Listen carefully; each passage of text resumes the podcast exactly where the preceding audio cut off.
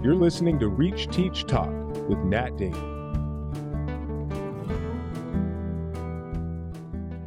Welcome to another episode of Reach Teach Talk. Today we have as our guest Dr. Judy Chu, who is a lecturer in the program of human biology in human biology at Stanford University, where she currently teaches a course on boys' psychosocial development.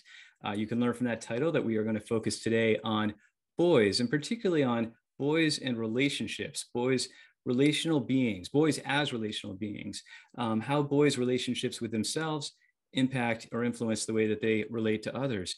Um, what are the influences on boys as they develop themselves as relational uh, beings? And one of the more fascinating elements of her research, um, in my opinion, is how she's able to connect early childhood, boyhood, with adolescence. And in fact, the title of Judy's book from 2014, When Boys Become Boys, uh, just really, really speaks to that point because, you know, there's boys like toddlers, they're joy filled, they're exuberant, the ones you see on the playground, uh, pretending to be superheroes, or, you know, back in my day, Luke Skywalker or Han Solo. Um, and and then you have boys like the the all caps boys like the boys as defined boys and and you can tell by my tone um, that th- there's a heaviness as well as um, a, a, solidity, a gravitas to being a boy.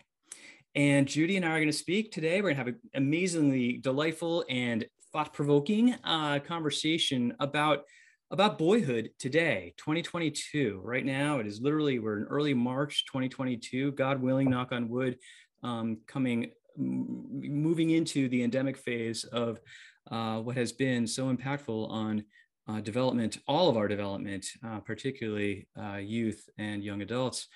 And uh, with the incorporation of isolation and remote teaching and learning and the stress and parental stress, anxiety all around, um, how have boys come out of this or what are they currently weathering and how can we as a society and as the adults in society whether we're teachers parents or just people who work with or, or are in the company of boys how can we really draw from what judy is going to share with us today to relate to boys better in hopes that they can in turn relate to this very interesting society in which we are currently living so without much further ado, Judy, I'm thrilled to welcome you. And by the and and by the way, it's it's a beautiful day in Los Angeles. I'm speaking to Judy. Uh, she's up in San Francisco, so it's kind of nice to have an early early spring day here as backdrop to what will be a very spring like conversation. So welcome, Judy, to our program. Thank you so much. I'm really glad to be here. I would love to just start with your interest in uh, focusing on on boys, and particularly the idea of boys relationships. And uh, where did this come from? Did you grow up with brothers? Did you have an influence as, as a child yourself? Um, let's start where you began. Okay, yeah, well, I do have a brother as well as a sister. Um, my brother's nine years younger. And um, I've, I often tell this story of how I came to study boys and their relationships, and it was very much um, that I was led to it by boys themselves. Um, when my brother was about 13 years old, and I had just finished my first year as a doctoral student at Harvard, I came home that summer and was driving him and a bunch of his friends around, and they were wondering, you know, what I had learned at Harvard and I said, well, there, you know, I, I, met this woman named Carol Gilligan, and she's done this amazing work with girls and you know supporting girls and and the importance of that. And one of the boys said to me, you know, that's great. I know that everyone's really concerned about girls, and that's it's important for people to be doing that. But there's stuff going on for boys too, and nobody's talking to us. Nobody's, you know, nobody's looking at boys. And so he's like, you should study boys, and you can start with me. And it had not occurred to me, you know, in with my you know, being influenced by stereotypes of adolescent boys, I, it not occurred to me that an adolescent boy would want to talk to me, you know, about his life and about his relationships. But that's exactly what came up in the first interview that I had with him was he spoke for two hours and it was everything from his friendships to his crushes to, you know, his family relationships and all these things that were so central to his development. And I thought, you know, and this is very consistent with what Carol Gilligan's work was about, was like how central relationships are to you know all people's lives not just girls and women even though you know the stereotypes tend to say oh relationships those are the realm of girls and women emotions those are about girls and women. But of course you know all genders have emotions and you know and need relationships in order to thrive. So it was very like anyway so it was very much you know boys telling me hey you know this has been overlooked and possibly by you too. And you know why don't you come and take a look? And they were so um kind of appealing in that way. I couldn't, you know, I was definitely drawn in immediately and interested to hear what they had to say. And so that's how I started looking at um, boys' relationships, boys' development, how they experience the messages about what it means to be a boy, and things like that. So. I, I love I love that story because it also it, it, it prompts me to think or to ask actually what was it that um, that he was hoping to gain um, in a sense, from recommending that you study boys. Was he was there a specific answer to his question that he was looking for, or was he just looking to be listened to? That is a great question. I think one, definitely he wanted to be listened to, and two, there were definitely issues that were coming up for him that he thought, not that I had the answers to them, but that maybe talking through it with somebody would help. So having kind of a sounding board and say like, you know, is this reasonable for me to be wondering about this? Do I just need to suck it up and kind of figure it out? And, and definitely, you know, in my listening to him talk about it, those were, you know, he would almost debate both sides, right? Like, here's something like at the time, one of the things that came up was he goes, you know, I really love Anne Rice novels. And, you know, it's about these vampires. But what I love about it is these relationships and these men have these friendships. And he's like, you know, and it's, it's really intriguing to him because, but then he immediately backpedals and says, oh, but, you know, why would a man want that? You know why would a boy want that? You know so this very much like kind of this you know ebb and flow of like here's something that intrigues me i'm drawn to it but i also already know that society or other people might not always be very accepting of this so to speak to kind of what you were saying um, i think this might have been before we started recording but this idea of you know the way boys are said to be versus the way they experience themselves to be and what they recognize to be the reality of their lives. And they're working very much to kind of reconcile those. Like, is there a way that those two things come together? And sometimes, you know, this particular kid would say, he, he was kind of tentatively concluding, but still a little resistant to concluding that maybe that's just a part of growing up is coming to accept that there's always going to be a gap or a discrepancy between the way people say boys are or the way people see you as and the way you know yourself to be or wish to be seen you know? And so actually when you were talking about the title of my book that second all caps boys used to had originally had quotes around it. So it's like when boys, you know, human boys, human beings become quote unquote boys the way boys are said to be or expected to be or presumed to be you know all these kind of more stereotypical boys the boys that we come to recognize as oh boys will be boys but it's actually rather um, inconsistent with what their you know capacities and desires that they're born with to express themselves fully to be known in these relationships that turn out to be protective and essential to their health and well-being. So it's really interesting to look at how their developmental trajectory maybe leads them away from some of the things that are actually not feminine weaknesses, but human strengths that they'll need in their per, you know personal lives as well as their professional lives.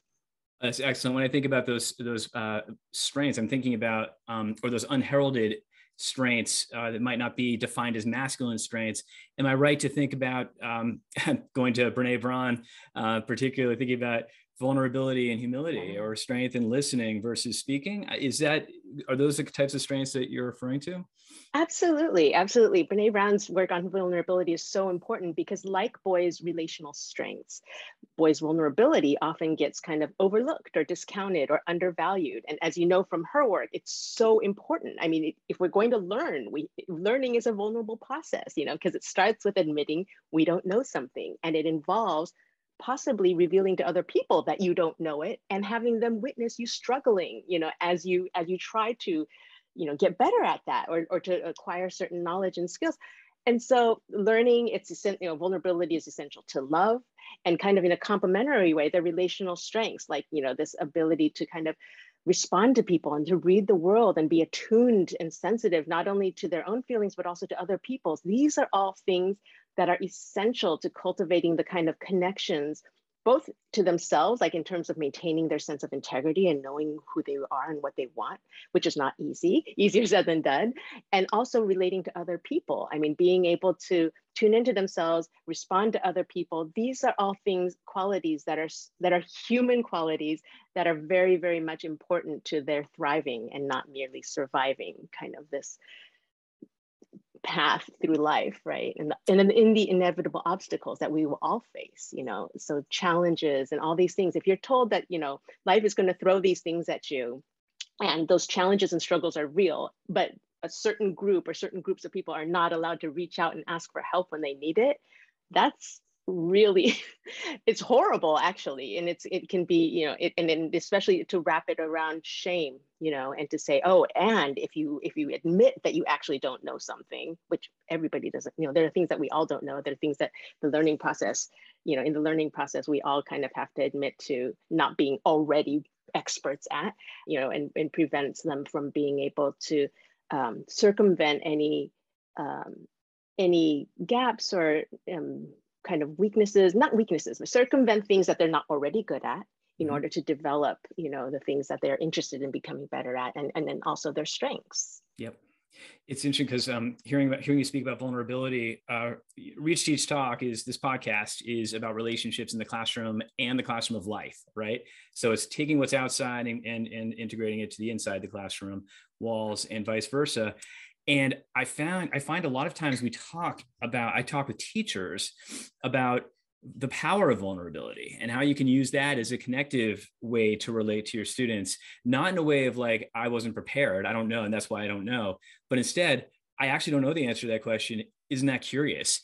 Um you know and then you can go from there like why don't you do some research and come back to me tomorrow or i'll do some research and we can compare notes tomorrow and that brings us together. And it's interesting because i hadn't thought about it necessarily in that lens of um, because i grew up I, I, I am a man i'm a self-identified male and i grew up in a, in a culture where absolutely like you need to know the answers. The person who knows the answers is the person who's in charge. And that being in charge is is very charged with um, a masculine kind of connotation. So it's nice it's really nice to hear you speak of um, that area of, of vulnerability, of humility, as being one that is really important to explore in healthy boys' development.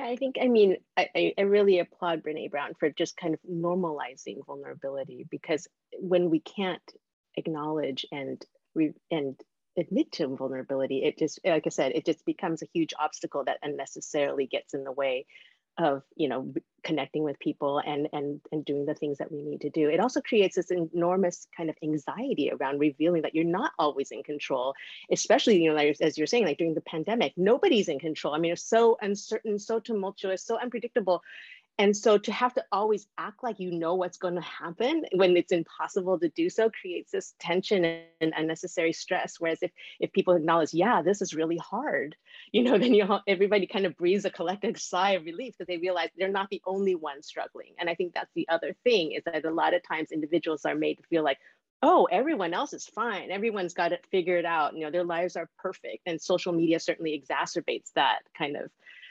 dynamic. But you know, and individuals, kids especially, but adults too. I mean, the minute we find out somebody else is just like us, you know, trying our best, but really, you know, there are things that are hard. It's, you know, we don't know everything and they don't um, I think when as teachers, I know that I always worry like, oh, if I admit that, then they're going to be like, why am I even in this class? Why is she teaching the class? okay, she doesn't know all the answers.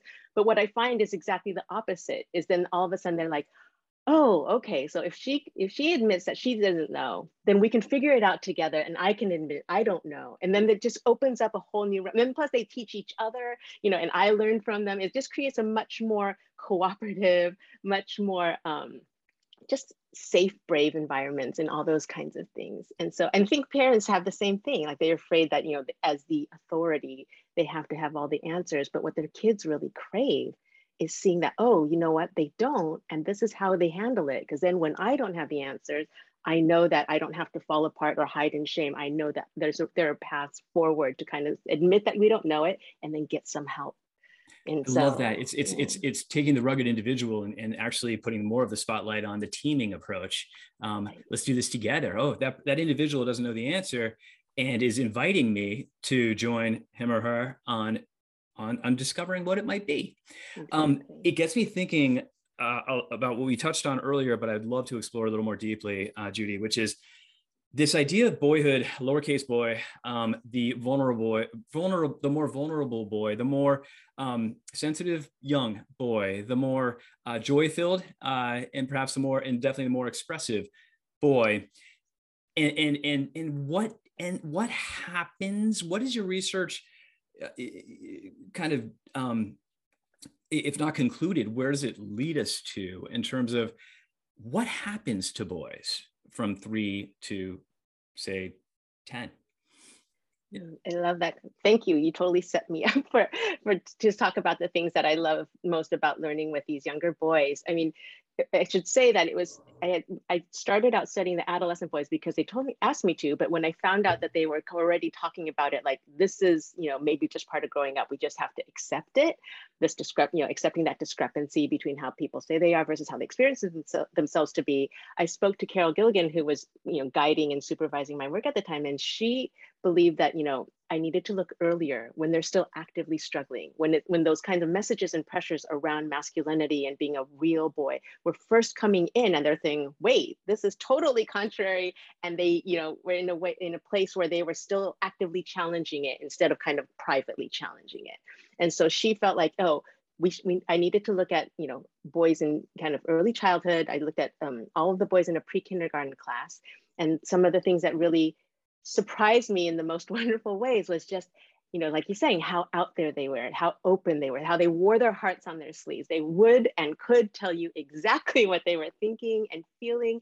And that exuberance made them so appealing not only to the adults but to each other. I mean there was just this like we're just here we're having a good time. No but there's no agenda. Nobody's trying to you know one up the other person. They're just together in the most kind of wholesome and friendly and wonderful ways.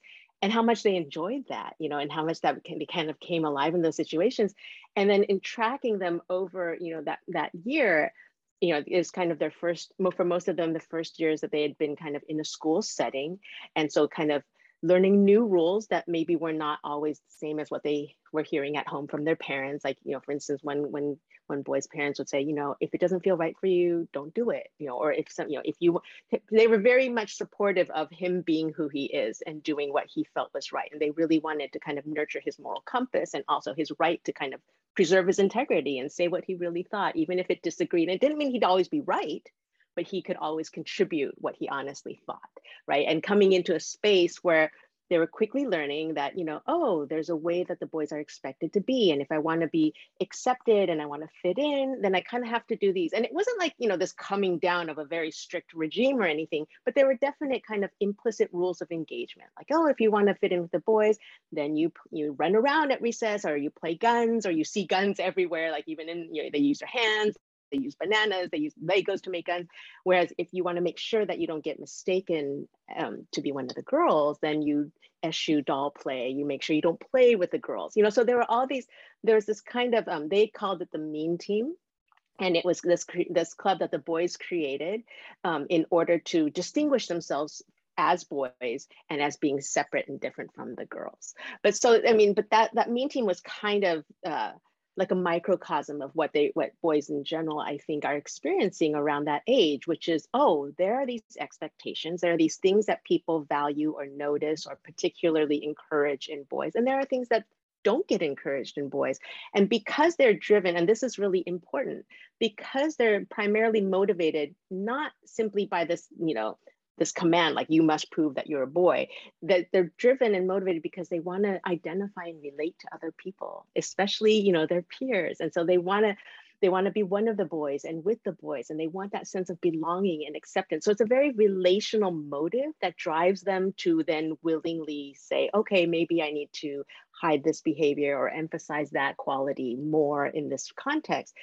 But ironically, you know, those rules of engagement that we prescribe as a that, that we as a society prescribe for boys actually makes it harder for them to establish the very connections that they're trying that they're in it for you know that motivate them in the first place. Like they're thinking i want to connect. I want to have these intimate emotionally intimate relationships. I want to feel like people know who i am.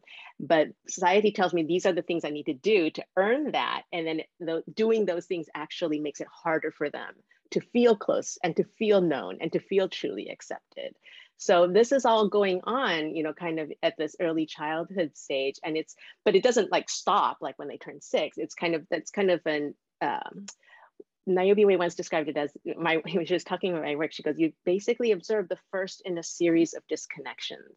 Along the pathway of boys developmental trajectory. And i was like that's so interesting because she observes it of course with her work with adolescent boys and their friendships and what happens to that as they again you know at adolescence kind of get their version at that age of what society how society views you know boy boy friendships and how they have to kind of make sure nobody thinks that there are kind of homosexual undertones to that friendship and how that can get you know become an obstacle to maintaining those friendships and, and to admitting how much they value and love their best friends. So um, there's a lot of kind of prescriptions for boys that get in the way of their what infant studies show is an inherent capacity and desire for connection and again, you know, that is so important. Um, the, the work that I do with the Movember Foundation shows that it's so important not only during childhood and adolescence, but into their adult lives because loneliness, it's real. And it has not only, you know, consequences for our mental health, but also for physical health. And so there's a lot of ways in which these prescriptions, however well-intended or whatever purposes they may have served at some point, are turning out not to be very helpful.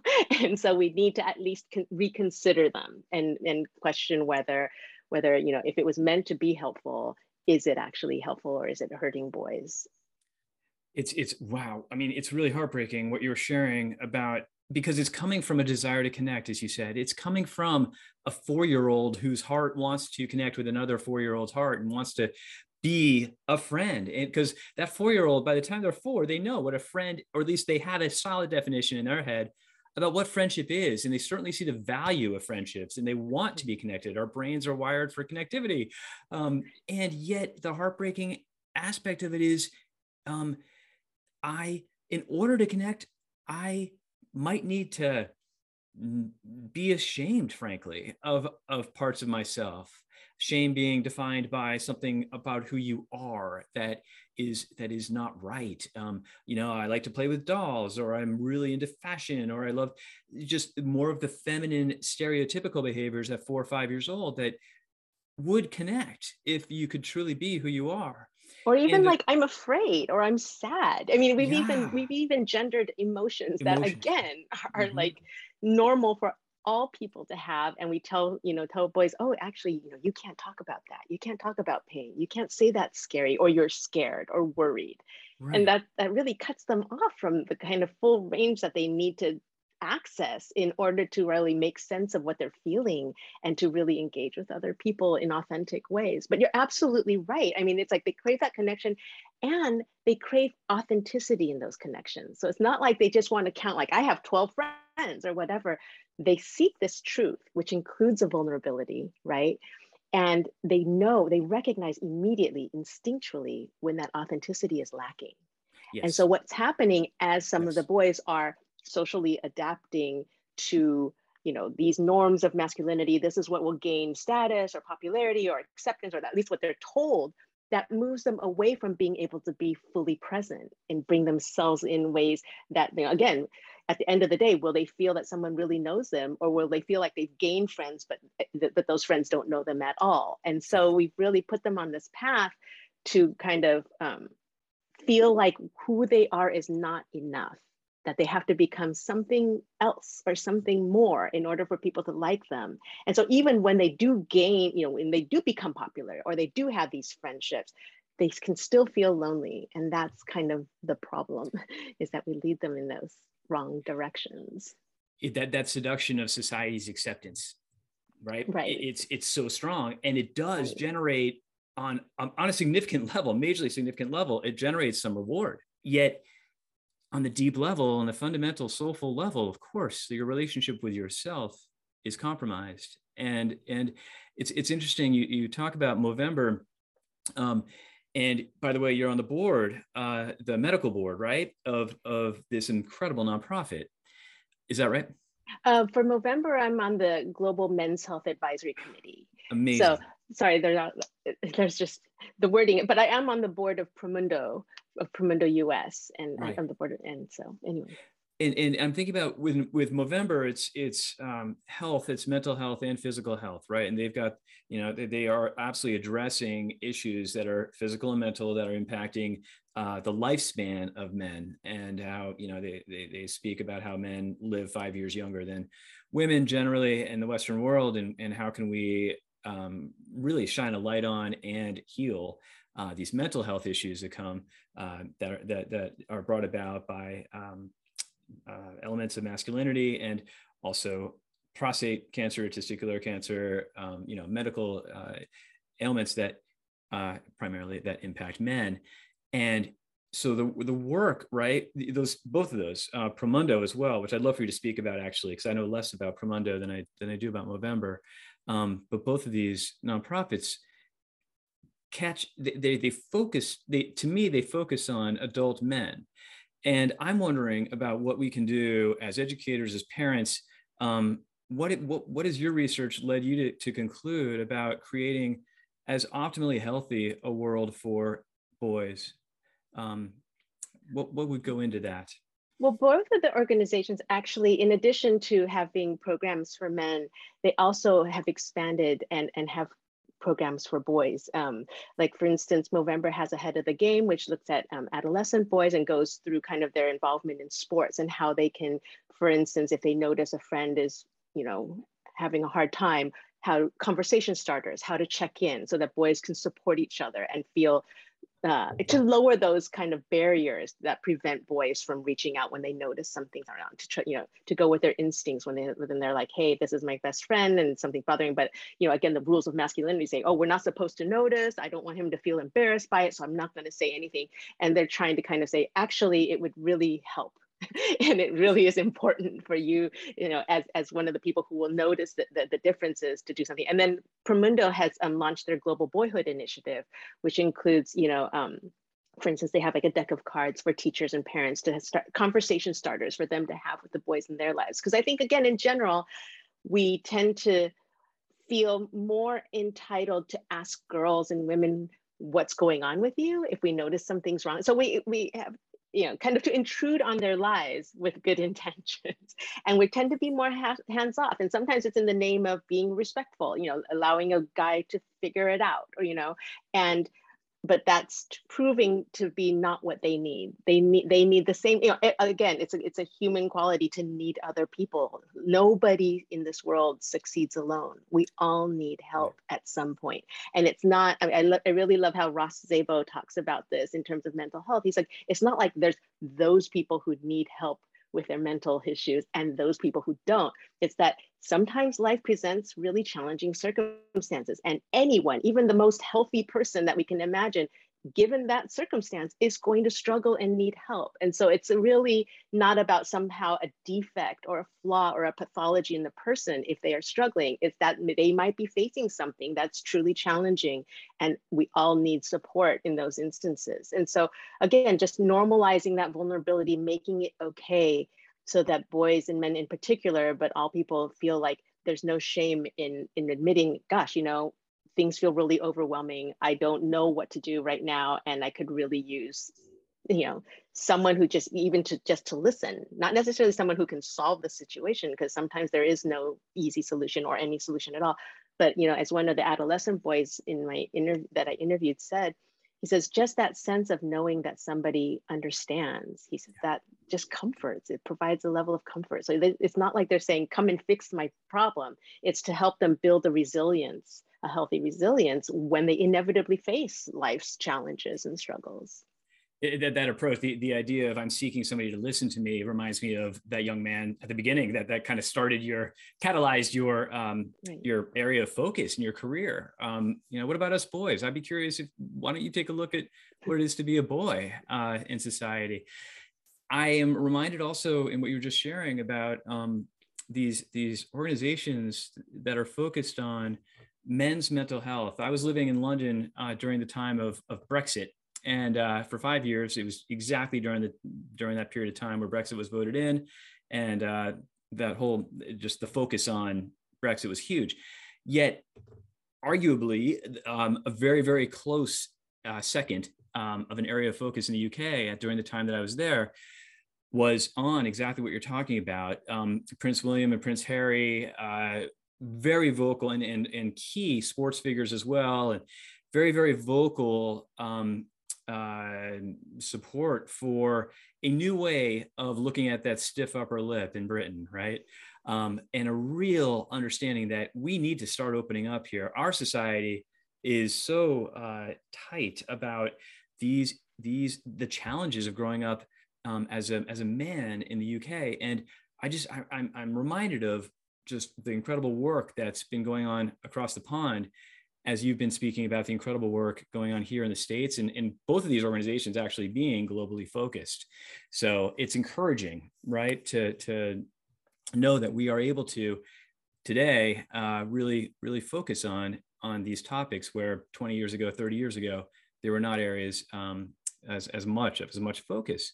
And bringing us to where we are today i would love to explore a little bit with you about what your what your um, assessment is about what boys need and young men might need today um, these past couple years in particular uh, with their isolation and with the anxiety and with this real decoupling from people and and, and just normal school rituals um, again hopefully we're coming out of this and we're seeing signs of it yet what are some ways that would be helpful for us as parents as teachers to work with the young men and the boys in our worlds um, and help them in ways that they may not express um, mm.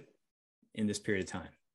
No, that's a great question. And I think that, you know, definitely the last couple of years have been, you know, if, if anything, exacerbated you know the conditions that were there when we when we when we started out right i mean kind of people who didn't have social supports or social connections got were, were lonely became even lonelier. And so i mean everything just kind of got exaggerated and um and i think very much uh in, in some ways the, the the the solution is similar to what we were promoting or recommending earlier too which is you know or at least what i've been saying has not changed that much which is to start with listening you know and to you know check in and to be patient. I mean, I think everybody's been, especially with the pandemic, everyone's like, I want to, and I'm done with these masks. I'm done with, you know, not knowing. I want it to be returned to, you know, kind of elastic back, you know, right to where I was.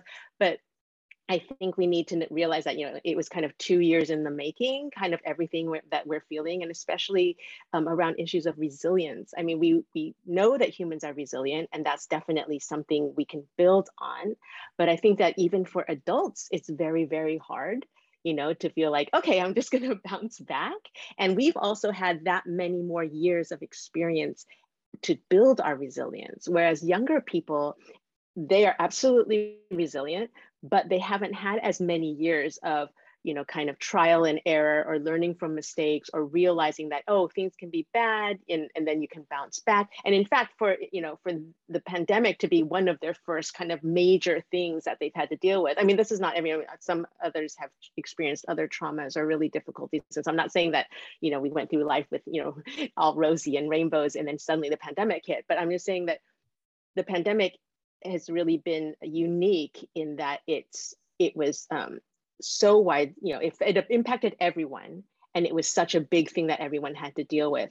And if we, and for adults, the adults in their lives who are very well intentioned and want to be there for boys to remember that, remember, adults are finding it hard to bounce back. And so to be extra patient and to be, and but the one good thing that it has revealed, all this social isolation, is it has revealed that absolutely humans, all humans, all genders thrive on connection. We need it, we crave it. And so hopefully in the wake of, um, as we pull out of it, we'll be able to recognize that and, and kind of make that explicit. Like, see, you know, I know that a lot of gender, you know, constructions of gender have tended to say that boys and men don't need it, but the pandemic has shown that, you know, everybody suffers when they're lonely. Everybody needs to have, you know, that regular interaction and that's normal. So hopefully it has helped us as a society to understand what the basic human needs are and that will help to legitimize boys you know when they when they do seek help and when they do want to talk about people or when they do say hey yeah i would love to have a, a close friendship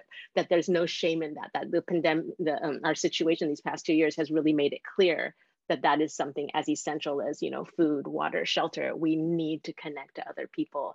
And so um, i think that teachers and educators and anyone who's trying you know parents anyone who's trying to support boys can kind of put lead with that. Right, right. Um, a focus on connection a focus on listening a focus on um, on embracing the extremely broad uh, definition of what it is to be a man. To change that quote from be a man to be a man um, is is in similar to how we began this conversation when boys become boys um, I, am thinking my, my, I guess my, my final question for you, and then I've got a, I've got a quote I want to uh, share with you that comes from your book that just is so powerful to me. But my final question would be actually, is there anything else that you would, that you think we haven't discussed that would be really important for educators in particular who may be working with boys or, or trying to create a classroom or school environment that really caters to, to boys' needs?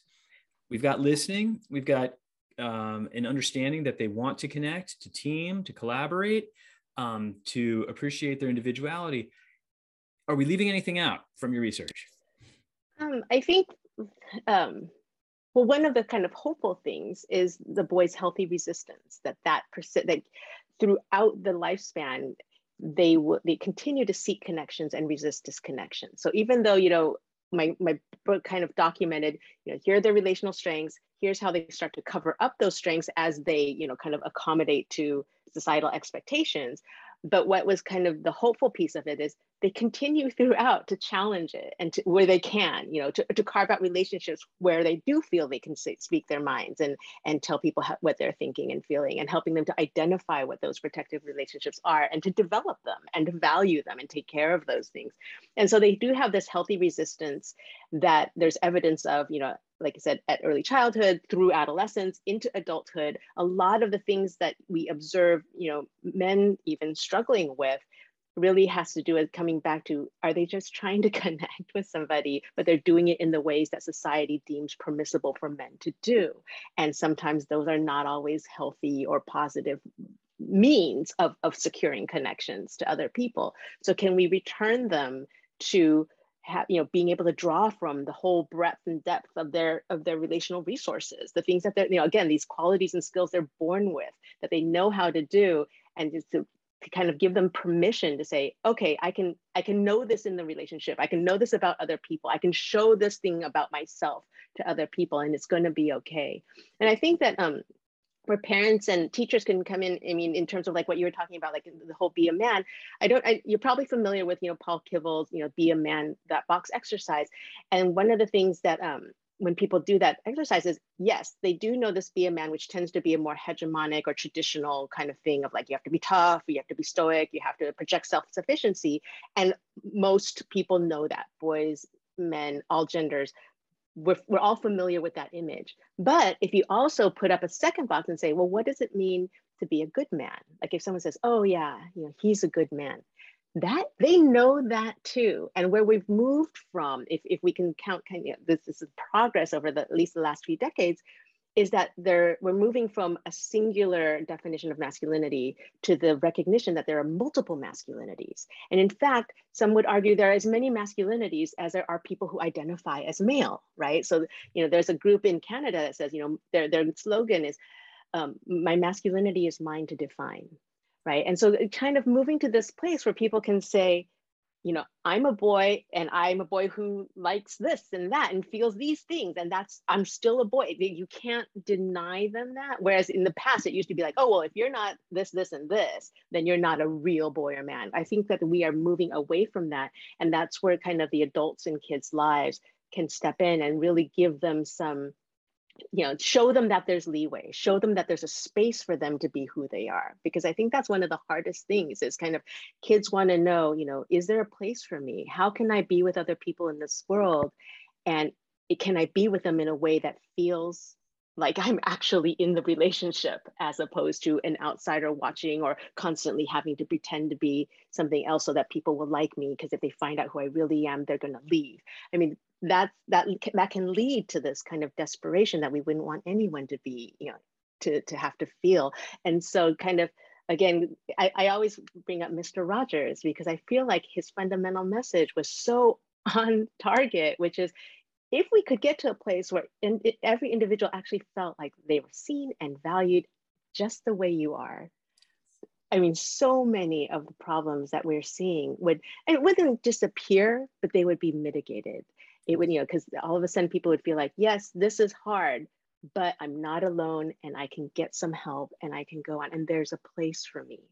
You know, I think it's, um, I think that's probably my biggest critique of the way this whole socialization process has, you know, the toll of the socialization process is making people feel like they're not good enough. And that just, that can, you know, pervade every single aspect of our lives. When we feel like we're falling short, all of a sudden it keeps us from being able to develop and learn and to be our best selves and all these you know all these things that you've heard a million times i'm sure. But um but it's a simple message but it's hard to do. So if we could get there i think it would help a lot. You've, you've inspired me um, beyond a podcast with what you were just sharing about um, being a good man and creating an environment for thriving not just surviving and and one where you can truly be what was that Canadian expression again? My masculinity is mine, is mine to define. Is mine to define. I mean, that is so. In, in Los Angeles, we run a uh, a three week program uh, for young men, grades seven through ten, uh, called Reach Academy for Young Men, and it is you def- you defined the mission of this uh, this new organization so beautifully because um, for it to succeed, it will the, the young men in this environment will will know that they have they feel free to be who they are the agency given to them as boys as young men um, in this environment will result in flourishing and self-discovery and a broadening of uh, self-definition. And i wanted to read a quote back to you. One of the things one of the amazing elements about when boys become boys your book is just how you capture the voices of not just the boys but of the parents as well. And uh and we don't have time now to talk about fathers but um there is a part where you interview um Mike's dad. And Mike is a boy young young young young young man boy.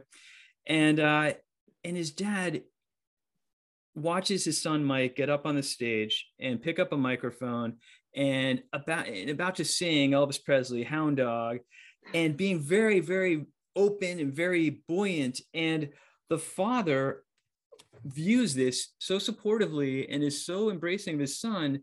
And as you write, as Mike's dad described, Mike's spunk on that stage included his ability to express himself openly and wholeheartedly and seemed to reflect his comfort with himself and his trust in other people. Although Mike's dad viewed Mike's spunk as a positive thing, his dad also knew that this openness could get boys into trouble because it tends not to be socially valued, especially in boys, and is therefore at risk as boys learn to behave and to be good. Mike's dad wished to preserve Mike's ability to be out there in this way. But he also worried that Mike's spunk, if allowed to persist, could make Mike vulnerable to criticism and ultimately perhaps rejection. And that vignette that you captured right there just it has transcended this whole conversation. Um, back to close to the beginning when we were talking about the i want to connect with others. I'm four years old on the playground yet in order to connect i'm going to be somebody who's hiding parts of himself at such a young age right? That just is and, and also to have that furthered by the notion that this is the first in a whole series of steps of um, male develop masculine identity development. And yet in this conversation we're wrapping it with such a message of hope that you shared about where we are today what research is confirming your research is confirming in in in how to help young men truly thrive in this world to it's okay to be collaborative it's okay to be vulnerable it's okay to say i don't know it's okay to um to to be outside of that box that certainly I grew up in, um, and also having gone to an all, all boys school in the 80s. So I want to leave you with that. I'm going to leave you with that, with gratitude for your wisdom today, Judy. And I'd like to give you the last word. Anything we haven't covered or anything you want to respond to that we haven't had the chance to, please take us home. oh goodness. okay. Um, well, I think I mean, in hearing you you remind me of that. Um, I love that example actually because I, I remember seeing what had happened and and, in, and he said he was going to talk about you. Know, he was he was nervous. You know, Mike was nervous and he was going to sing this song and he, he actually got on stage and then said, you know, I was going to sing this song, but then I'm a, I'm a feeling a little bit nervous and then he went ahead and did it. And when you know his dad was talking about his spunk, it's kind of that again that spunkiness, that exuberance, that just kind of like here I am you know and it's so vulnerable but it's also so endearing and and i think you know, as you were kind of listing like all these things that we want boys to be able to do, I think the fear, you know, in this society that values so much being in control, which is kind of, you know, unsustainable if not unachievable often you know nobody can be in control all the time. I think we worry that if we open this can of worms that you know it's, it's going to create this mess. But i think you know I, I try to remind myself to think of well what's the alternative? It's the alternative like you know, you tell them you, they can't do it, it doesn't make it go away. It just means that, you know, it gets, it's like a bottle of soda that gets shaken up and shaken up and it just feels all inside and then it's all inside the person. Whereas, you know, when you let that let that go, first of all, that pressure doesn't have to build up. They don't have to feel like they have to contain it all by themselves.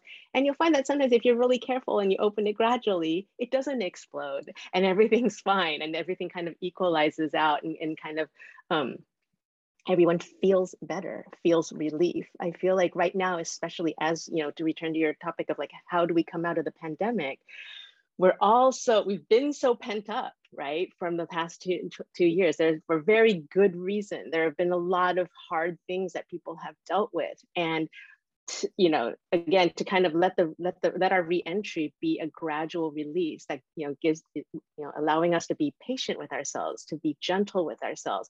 That also touches on the topic of self-care which often for boys and men gets kind of discounted like oh what do you mean self-care? You know you're you're just supposed to be like a you know like the energizer bunny. You're just supposed to keep on going and always be okay. And if you you know even like I, i'm always really surprised at how boys and men are kind of talked about and treated as though they were robots or expected to be robots like oh you broke your arm you know just walk it off shake it off and i'm like what? You know and and so to to kind of be able to i'm not saying like we should all be like lying around weeping all the time but that's not going to happen. You know i think that uh, that's the people's uh, kind of irrational fear is that oh if we uh, open the floodgates you're gonna the flood is gonna come in. But it, that's really not what i've seen happen in practice is that it kind of just it's more of a gradual release and then people feel like they don't have to be all pent up and and um and unhappy all the time basically. They, they forgive them it doesn't mean that they have to be happy but it just also means like it's okay to feel whatever you're feeling and that this too will pass. And the more that we are eager or that we are effortful in trying to suppress those feelings the bigger they become and the more un, more unmanageable they feel so again, that comes back to Mr. Rogers, right? Like when we can talk about it, then we make them manageable, right? And so it's it's um, I, I maybe end with one one um, story, and you can always edit, hopefully. But I um, I had a student who had suffered, you know, a few years ago, who had suffered a huge loss. He was very close to his grandfather, and his grandfather had passed, and he was really having a hard time with it. So he emailed me, I don't think I can come to class. I just don't feel okay. And you know, three days later, he was still feeling like he couldn't handle it. He hadn't talked to anyone. He didn't want anyone to know. He was trying to be okay for all his friends because there's a really great kid, right? And he just didn't want to burden anyone with what he was struggling with. And I, I, encouraged him to come to my class that day because we were having a guest speaker, Ashanti Branch, who was in The Mask You Live In. I don't know if you saw that film, but Ashanti comes to my class every year and my, my students just love him. And what he did was just kind of simple everyday things. Like he checked in, you know, everybody go around the room and on a scale of one to 10. So nothing, no personal outpouring, but on a scale of one to 10, just be honest how you're feeling. And the boy who had been struggling after that session with Ashanti said, I feel so much better. He'd been just kind of feeling crushed, having to carry around this huge, and it didn't mean that he was going to be like, you know, skipping through the campus or anything. I mean, he still was feeling very deeply sad about his the loss of his grandfather. But all of a sudden, you know, being able to acknowledge it, if only to himself, but you know, Ashanti happened to have them partner up. So he was able to talk about it a little bit with one other person saying, oh, here's what's going on for me. And again, it was only like a five minute exercise. So it wasn't like an hour long therapy session. It was a five minute acknowledgement, but it just lifted things. And so just to know that little things can help so that sometimes we feel like, oh, we don't want to open that bottle because we're worried we're not equipped to deal with it. Sometimes it just takes listening. You don't have to be a professional. You don't have to have all the right advice to give. And that can, it can make a huge difference anyway. I'm so glad that you uh, reminded us of that point. You don't, again, it gets back. You don't have to have the answers. It's listening is absolutely front and center. And it's, um, it's, it's, it's not about like, let's have lunch together and like have a therapy session. It is right actually not that at all because that's the quickest way to shut the door in so many boys and girls um, exactly. and, you know just younger people or people in general. Um, so it's it but it is just that showing that you see you are seen and you are supported. Um, wow. I could we could go on and on judy. This has been absolutely wonderful dr judy chu. Um, by the way weren't you in that movie too or am i wrong about that? i, I was in that as well yes in the mask is, you live in. The mask you live in it, it was two, 2015 i think. I think it came out right after your book maybe. Yeah. And uh and it is if you haven't seen it um definitely i recommend it. Really i mean just not only obviously because judy's in it and featured and offers more of her wisdom in it but it's also just uh, it, it was a fantastic documentary about the state of masculinity uh, today, and today being six to seven impressionable years ago. Um, and, and it's it's nice to see kind of where that film, where your book and other resources have taken us and will continue to take us into a more hope-filled future. So thank you, Dr. Judy Chu, for being with us today on Reach Teach Talk. You've been listening to Reach Teach Talk with Nat Damon. If you'd like to recommend a guest for a future episode, you can send your suggestion or questions to nat at reachacademics.com.